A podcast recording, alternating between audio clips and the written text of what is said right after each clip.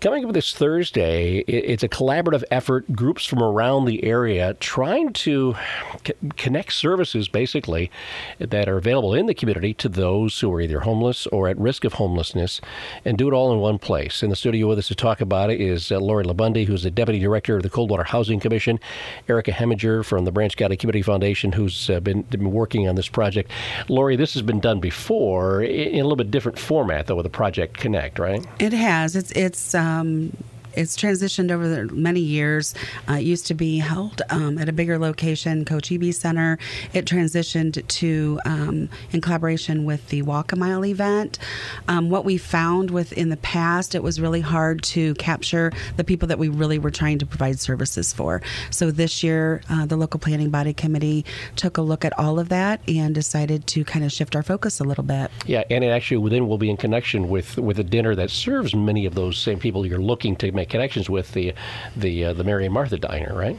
Yes, it seemed like a um, good opportunity to be able to provide those services and resources, give information to people about what we have in our community, and um, also identify those people that might be in need of more services. Yeah. So, Erica, what are some of the things that'll be are planned for Thursday then, that uh, either the, that the organizations will be there or some of the things that'll actually happen on Thursday? Yeah, of course. Well, I think the really big one, right, you already kind of mentioned, is going to be the free dinner that is going to be hosted, um, again, with Mary and Martha's in conjunction with the United Methodist Church. But we also are going to have, of course, um, Co-Water Housing Matters will be there. And then we also have a lot of agencies that are focused on homelessness, but then some a little bit more broad. So we'll have Branch County Safe Haven, Community Action will be there, both with veteran services and just their general services, um, Pines Behavioral Health with their Veterans Navigator, and then, of course, the Michigan Department of Health and Human Services.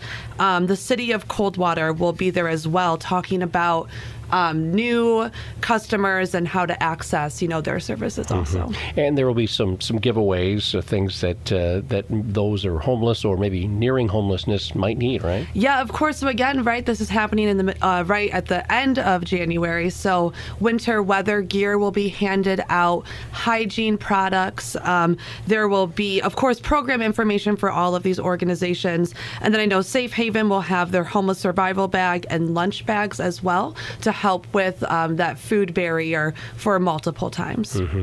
And Lori, when we talk about homelessness, there are obviously lots of variations uh, on the scale of, you know, who's homeless, how long are you homeless, those kinds of things. And it's probably tough to, to reach those people in a way. This is just one more way you're trying to do that, right? It absolutely can be tough, um, and for a lot of different reasons. Sometimes people um, don't want to be on anyone's radar um, for, it might be mental health, substance abuse, it might be something legal. legal um, or citizenship, um, different things like that.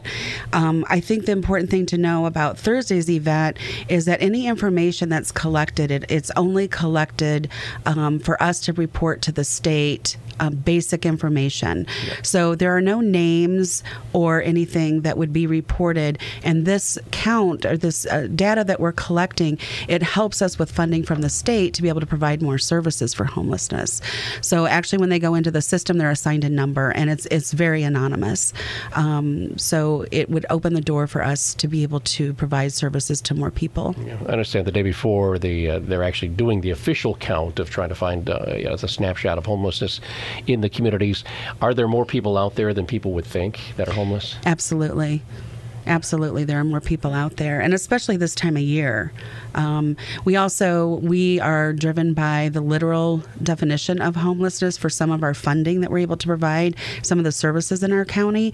So what that means is someone who is literally homeless. Where did you sleep last night? And if it's a play, a car, a tent, someplace that's uninhabitable, um, we are able to count. If somebody, uh, two or three families are doubling up in a one-bedroom apartment, we are not able to count those as as literal homelessness people. Yeah, but they're hours away from being homeless at, yes. at the same time. Yes. So, so again, from four until five thirty, the event going on at the United Methodist Church, which is just north of the Four Corners on Marshall Street. So the free meal, that's a part of this, but all the other services that are provided too.